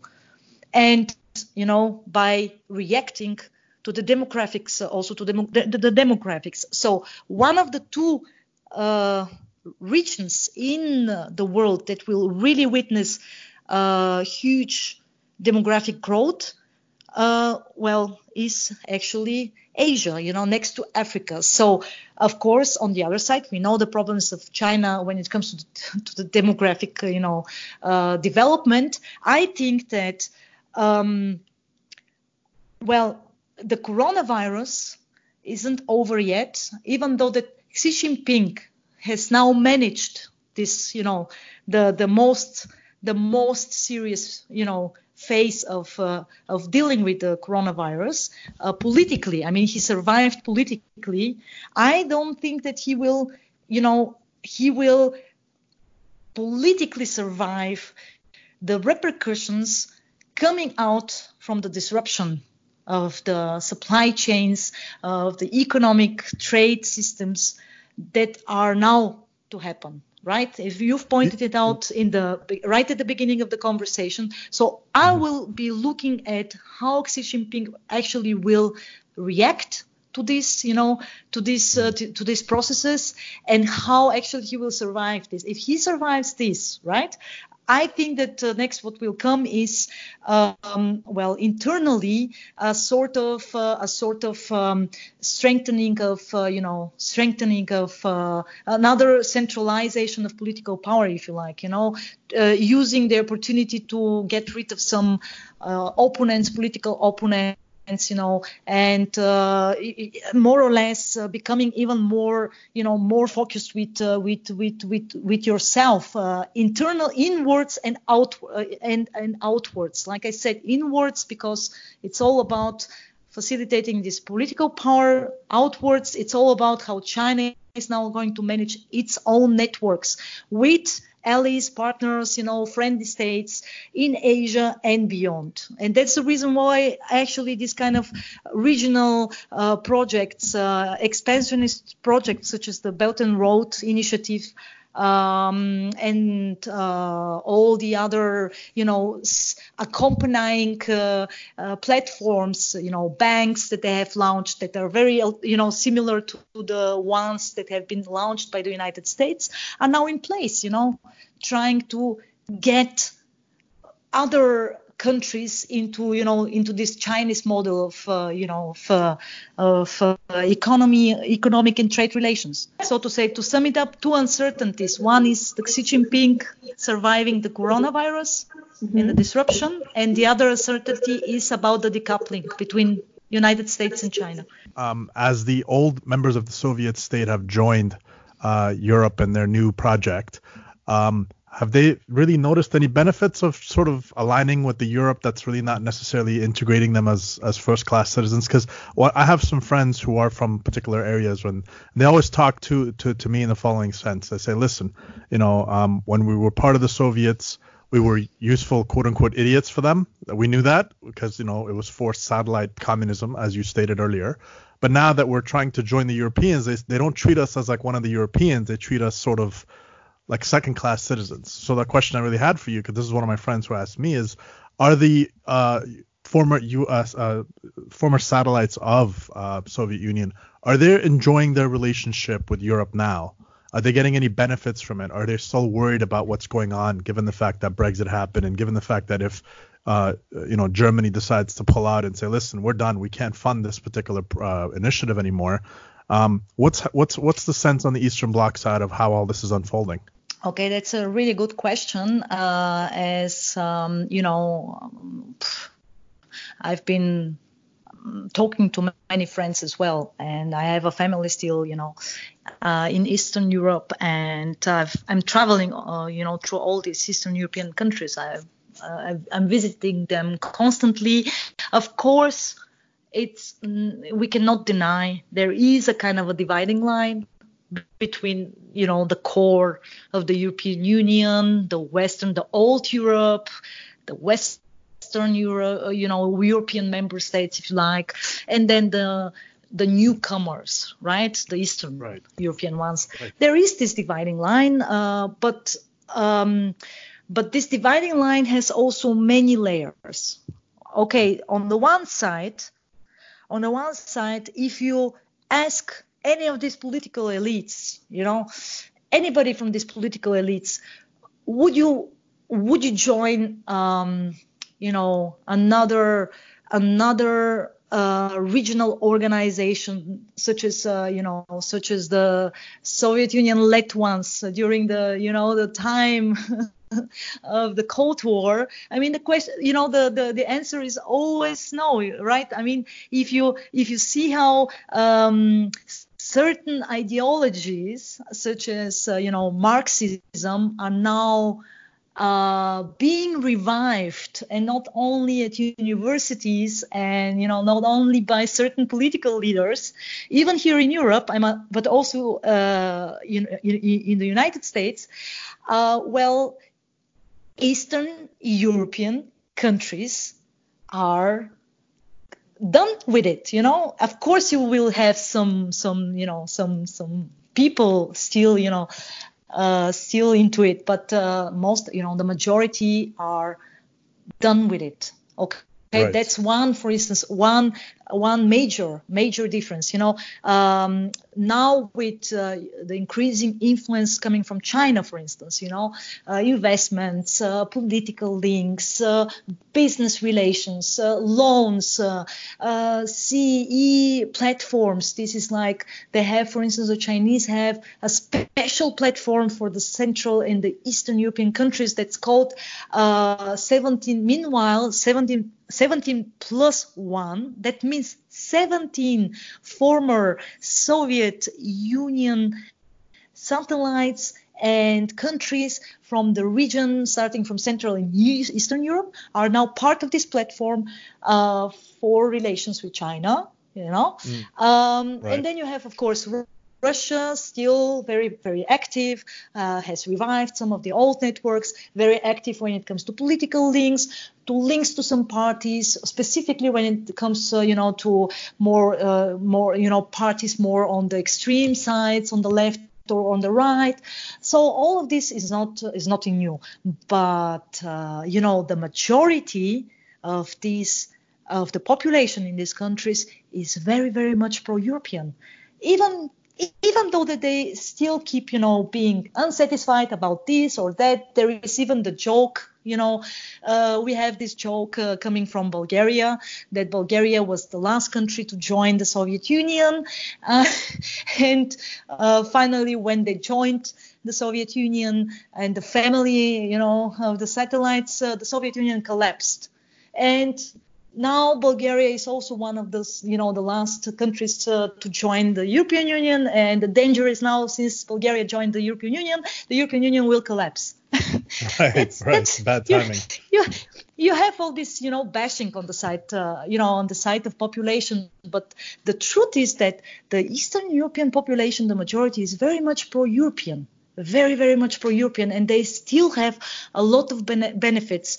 And these people, spe- specifically, you know, uh, older generations, um, you know, they, they remember, they have the memory of how it was. Even my generation still has the memory of how it was before.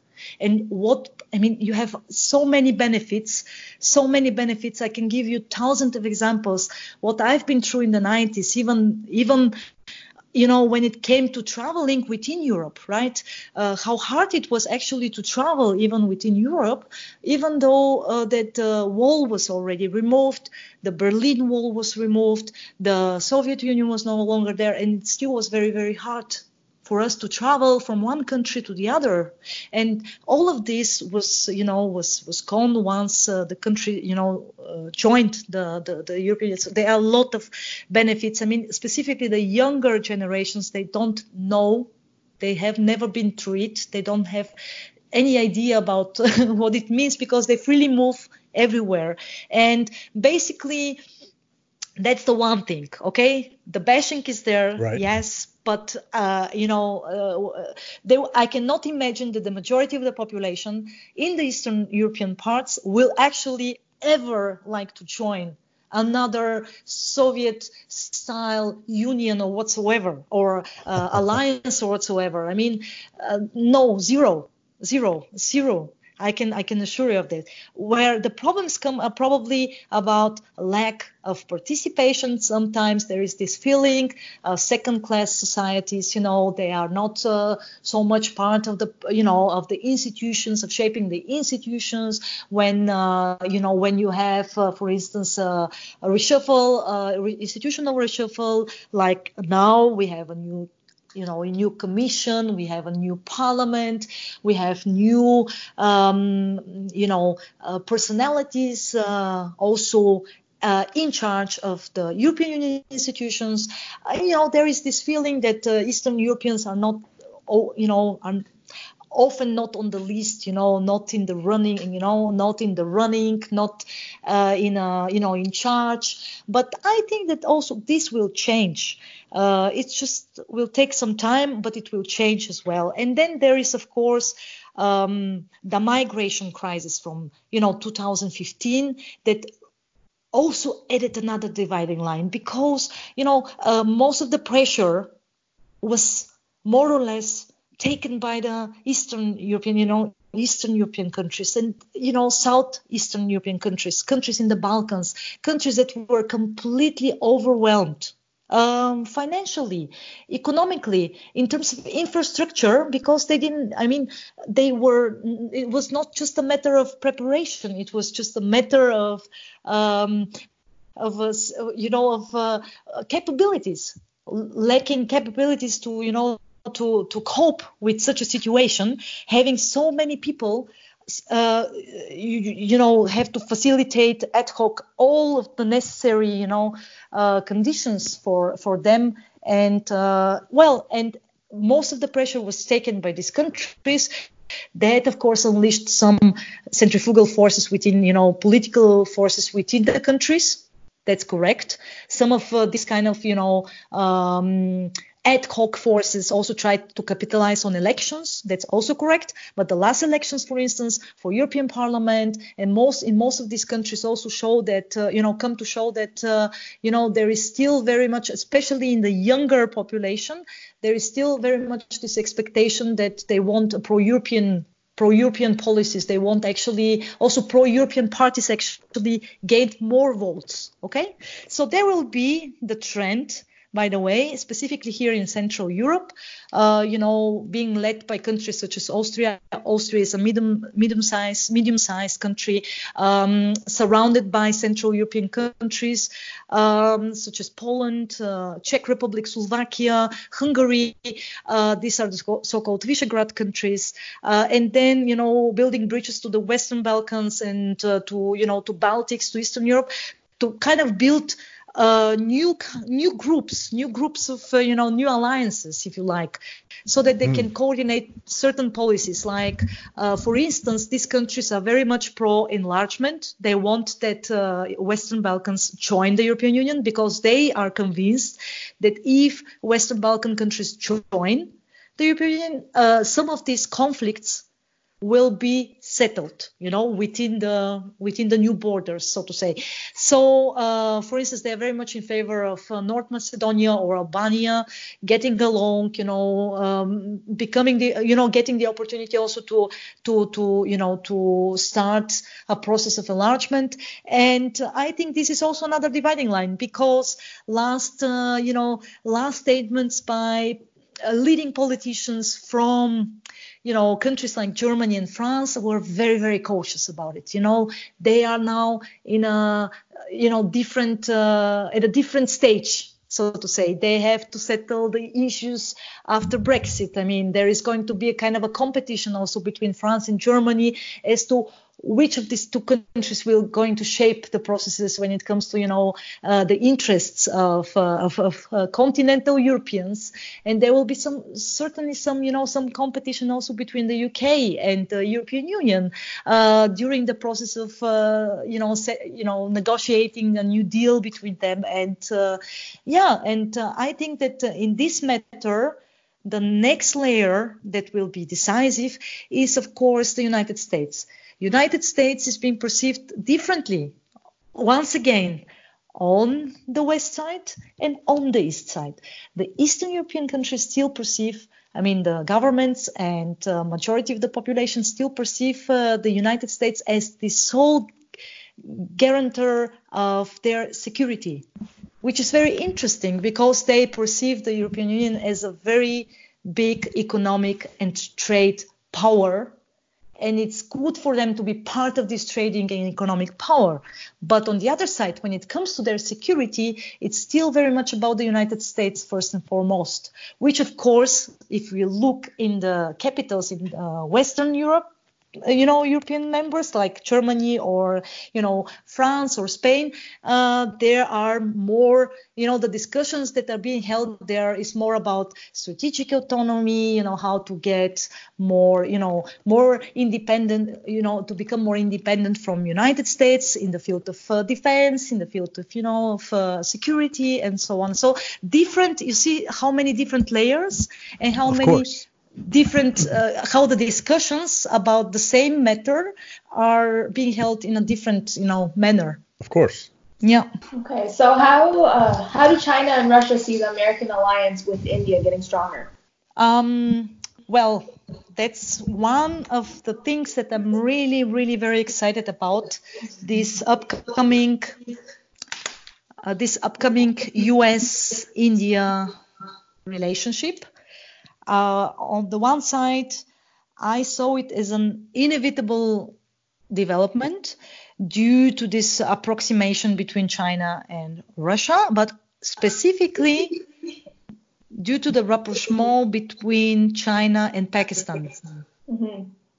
So uh, there will be, in my sense, uh, you know, an effort on the side of the U.S. government, no matter who the next president will be, to approach India uh, well, to uh, try to deepen relations not only in the field of trade, economic ties, uh, cultural ties, but also to try to build uh, to build up, uh, you know, a relation when it comes to defense cooperation.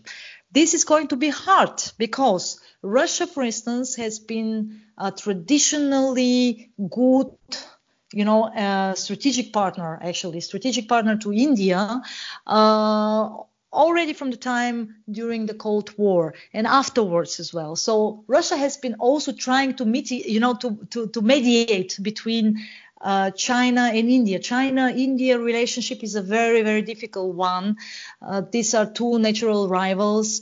Uh, these are two countries that are not just neighbors, you know, just neighbors uh, being natural rivals. I mean, on the other side, China and Russia are also neighbors, direct neighbors, and natural rivals. However, the difference here is that China has been trying to engage all direct India's neighbors into a kind of a strategy, um, you know, of of deepening relations, uh, offering loans, um, deepening, deepening, relations in many many areas you know offering loans um, trying to you know to increase a presence direct presence on the ground. Uh, and india perceives this strategy as a kind of encirclement okay? This is actually the way how the you know the indian the indian um, you know political elite sees it. Uh, there is going to be also the issue you know of, over uh, you know food water. There's going there are many conflictual areas there on the other side, like I said, Pakistan, the you know the direct rival uh, in this uh, you know in the South uh, uh Asian region, where the two countries have uh, waged wars against each other. Um, they had many, many military conflicts, and they have also nuclear weapons is now uh, basically in the orbit of Chinese influence. You know, China is building a, a comprehensive economic corridor, is trying, you know, to um, well influence uh, politics, is uh, having military presence, if you like. I mean, that's uh, you know under the it's actually uh, laid out as you know securing Chinese investments on the ground but there there is an increasing you know increasing engagement on the side of Beijing in Pakistan so uh, as you can see you know Russia on the one side has been trying to uh, mediate between China and India. Um, there are many different platforms for that matter. Uh, you know, take the so-called BRICS platform. These are the countries Brazil, Russia, India, China, South Africa. Okay. Then they have also launched some, uh, you know, uh, actually two banks on the side of China with participation of these countries in order to facilitate uh, investments in the region. Uh, then, of course, there have been uh, different regional forums where also Russia has been trying to somehow, you know, um, uh, well, bring these two countries together at least in the field of uh, you know political links. There is, for instance, a trila- trila- trilateral um, format between the foreign ministers of China, Russia, and India. Okay, so there are some platforms where these three can meet and can discuss, you know, hot topics. On the other side, like I said, for India in the long term, it's going to be important to have a stable, you know, reliable partner that can also provide for, you know, the geopolitical interests of India. And right now, uh, it's uh, really interesting to see how uh, the previous ally of Pakistan, United States, has now is now on its way to become, you know, India's friend due to these uh, changing uh, constellations. So I'm expecting uh, a kind of a, you know, this this visit uh, by Trump in India was just part, uh, you know, of series of new measures and uh, meetings and engagements between these countries due to the constellations that I've um, have, you know, outlined for you. Okay, perfect. So, how much coordination and cooperation uh, does China and Russia engage in? And how do they deal with Pakistan as their ally? given their Muslim extremist problem in both countries? Yes, yes, yes, yes. So the thing about the this, uh, I called it, I called it the dragon bear, this kind of coordination. I called it uh, back in 2015. I called it uh, the dragon bear in order to, you know, to point to a new mode of uh, systemic coordination and to find out whether there is really something new to this.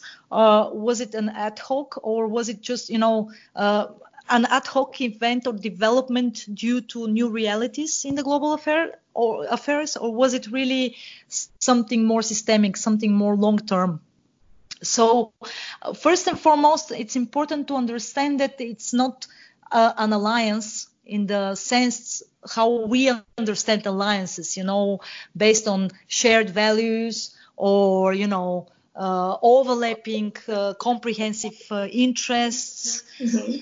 Um, that's the first thing. So it's uh, actually uh, a mode of systemic this is at least how I call it, a mode of systemic coordination uh, between these two countries in various fields and in several geographic areas while they are still natural rivals and they are still you know having also country you know conflictual interests in other areas and in other you know fields of policy. So that's the other thing. So it's a kind of if you like interim you know interim mode of coordination um, between these two as a matter of convenience uh, which of course is uh, well on the one side uh, due to this global system transformation Uh, on the other side, due to the need, uh, you know, to you know to be sort of so, so to say to build an alternative an alternative model to the US-led one. So of course, the most strategic goal of any of this coordination is how to react to US-led policies or to US-led, you know, organizations, institutions in any of the fields. That's that has to be comprehended. That it's of course about, you know, uh, about uh, also an asymmetric.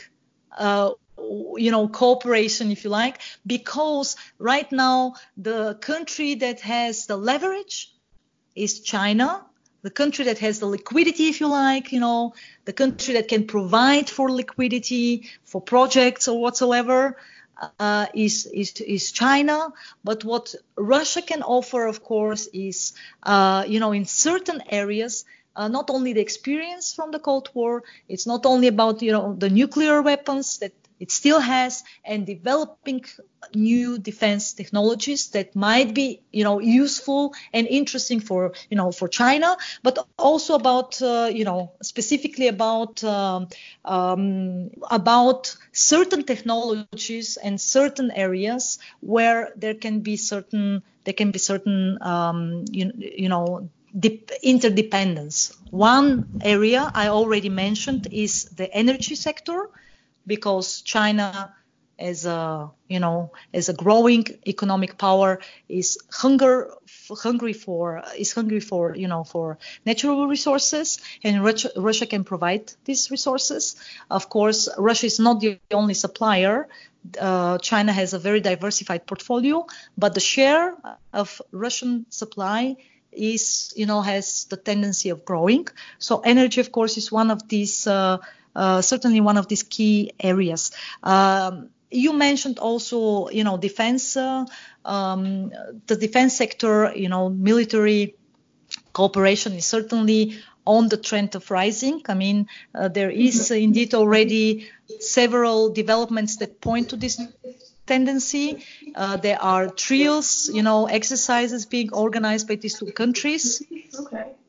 Uh, there is also a regional cooperation uh, called, uh, you know, under the um, under the Shanghai Cooperation Organization, where they also discuss uh, not only defense cooperation and military cooperation, but they also discuss anti-terror uh, operations. Uh, they have uh, the two countries have also other partners such as the Central Asian countries, and they have some, you know, they have invited some uh, uh, countries as observer, you know, with an observer uh, observer um, mode. Um, so um, uh, this Shanghai Cooperation Organizations, for instance, is one platform, regional platform, where none of the you know so-called West is uh, you know is uh, nobody from the so-called West is being part of, and they are discussing issues you know of uh, uh, and defense matters. Um, then there is of course the issue of trade and economy, which is also uh, having the ten- tendency of uh, you know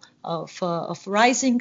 That means that means also they are deepening the relations in the field of trade, in the field of economic ties, in the field of uh, you know financial financial matters. They are trying you know to, um, for instance, China has provided uh, for you know for or basically we can say it that it actually saved the Russian currency.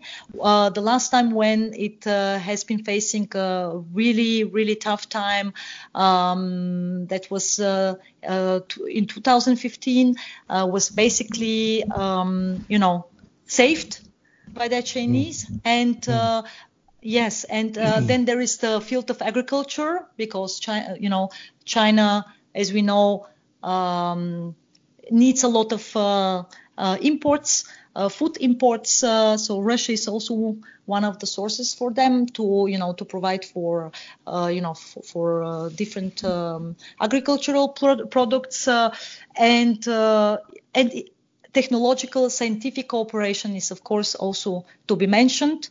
Um, new technologies now is a discussion about, uh, for instance, 5G Huawei, and the Russian government has no problem with you know introducing Huawei 5G uh, network uh, you know to Russia. There are of course uh, new technologies such as uh, artificial intelligence you know uh, capabilities or uh, you Wait, know the wait, new wait. internet. Yes. Wait, wait, yeah, hold on, hold on, hold on, hold on. That that how does Russia not mind the Chinese providing them Huawei into their infrastructure? Isn't that just like a complete and utter uh, subjugation of their uh, potential capabilities for intelligence by letting the Chinese have a back door? Well, they have, in fact, they have a, a sort of kind of a cooperation in the cyber, you know, cyber field, and uh, they are even, uh, well, the Russians uh, want to introduce even their own internet. Uh, at least that's the plan. I mean, uh, between you know plan and reality, you know, you can never know exactly where ex- where they are in the process, right? Um, Yes, but uh, at least on the political level, it's very important to understand that this kind of, uh, you know, dragon bear coordination is very much being shaped by the highest ranking, uh, you know, level of political elite. So it's a very personal relationship between, uh, you know, the Russian president Vladimir Putin and Xi Jinping. You know, that's the the first layer. It's very Right. highly coordinated. It has to be understood that it's really very high, high, highly coordinated. That means that probably a very closed circle, a very, very close circle on both sides is, is, is, you know, is being part of this process of coordination when it comes to the, you know, poli- political, when it comes to political decisions, what to do. So I probably, I, I mean, I would, I would not take uh, you know, a decision such as the one to introduce the 5G, the Huawei 5G to Russia as, you know, uh, I would take it as a preliminary, you know, political statement. I wouldn't, Okay. I wouldn't expect that it, it's going to happen tomorrow or, you know, next year, but it is Right. a strong signal, right? It, that, that, that's uh, actually my point Right. we, we Right, should right. not take it for granted. We should not actually take it as something that is reality until it happens. However, what is Right. really interesting is uh, this kind of readiness, you know, to open new, you know, chapters and to explore. And that is actually something that's, I mean, on my side, uh, worrisome because we don't really know exactly what is going on behind the curtains. We don't have so much information about it. There is no so you know there is no really kind of transparent process about what is really going on what is really coordinated how much what is the scale. So i'm outlining i'm just outlining for you some some of these layers some of these you know some of these processes uh, some of these structures if you like but it, it doesn't mean anything I mean, Right. th- that that's the point. Uh, you know, we should we should, should look at it. We should consider it, um, but it says nothing about uh, you know the, the the the the final outcome. And uh, yeah, and that's why I think that specifically this kind of um, you know scientific coordination and cooperation in this uh, you know when it comes to these new technologies is quite you know quite a new terrain, new you know terra nova, if you like, because Right. because uh, there are so many options there to be explored, and um, we know on the Chinese side that they are quite advanced already in uh, some of these technologies. They have been testing them on their own population, right? So, um, and they have been already, you know, testing them also on third countries, you know, um, for, for example, in Africa. So I don't know whether there is uh, this interest on the side of the Russian government to introduce something, you know, when it comes to the own population. We know that uh, we talked about it previously. There is no, you know, no serious uh, economic shift ha- shift has been actually achieved in the last 30 years. The demographic, uh, uh, you know, development in Russia isn't, uh, you know, isn't really positive one to mm. put it mildly. And uh, you know, um, there is uh, always this case of uh, you know how to react to kind of uh, uh, you know protests coming from the you know the population and whatsoever. So we don't know exactly what they are they have in mind, you know. And the proposal of having on internet, you know, to the to the couple to the couple from uh, from from from the internet network, if you like, you know, to have your own internet, I mean, points to something like let's have a, uh, an own internet, let's have an own, you know, technology about everything. right. Let's let's let's let's isolate ourselves from, uh, you know, from the basically from US-led uh, technologies. This is how I see it. Right, right. Well, uh, we appreciate uh, your your uh, vast and deep uh, sources of knowledge and experience within this area. We appreciate you taking the time to share it with us. Is there anything uh, left that you want to go over? Well, I think that we've touched upon many, many issues. Uh, yes, thank you for that. so yeah, I actually have to thank you for the patience with me because um, I'm, uh, you know, I love talking. So. no, we loved it. We loved it. There was so much good stuff to, to digest. Yeah, yeah, yeah. It's uh, certainly we just scratched on the surface uh, regarding all these issues, um, and uh, for those who would be interested in learning more um, about all of these uh, topics, uh, you can they can always visit our you know our Twitter accounts and can engage there. Um, and I really really thank you for having me this evening and uh, for all your comments also and really great insights that you provided no, during the conversation. Much. Thank you. You're welcome anytime you want to come back and share mm-hmm. your insights into the evolving situation of what's happening in Europe and Russia and China. So please feel free uh, whenever you want to come back and discuss other topics. Just let us know. We'll make the accommodations. And in the meantime, we will link to your Twitter account and to, to your institute and all uh, the good stuff that people can find there. Did you have any books that you want to recommend for our listeners? Well, I have, uh, yeah, I have a book list. I, would love to provide, uh, you know, those who are interested with it. Uh, there is not a single book about, you know, about these issues. You basically have to cover many, many, many different uh, areas. So those who want to, to uh, you know, to get uh, more information, they can write me. I have my direct messages open to everyone, and I'm trying to respond to everyone actually. Okay, perfect. Yeah. Thank you so much for joining us, Velina. my own evening. my only recommendation, book recommendation, is of course to read Incerto by Nassim Taleb. That's the only recommendation I will make. Awesome. Thank you. Thank you very much. Have a wonderful evening.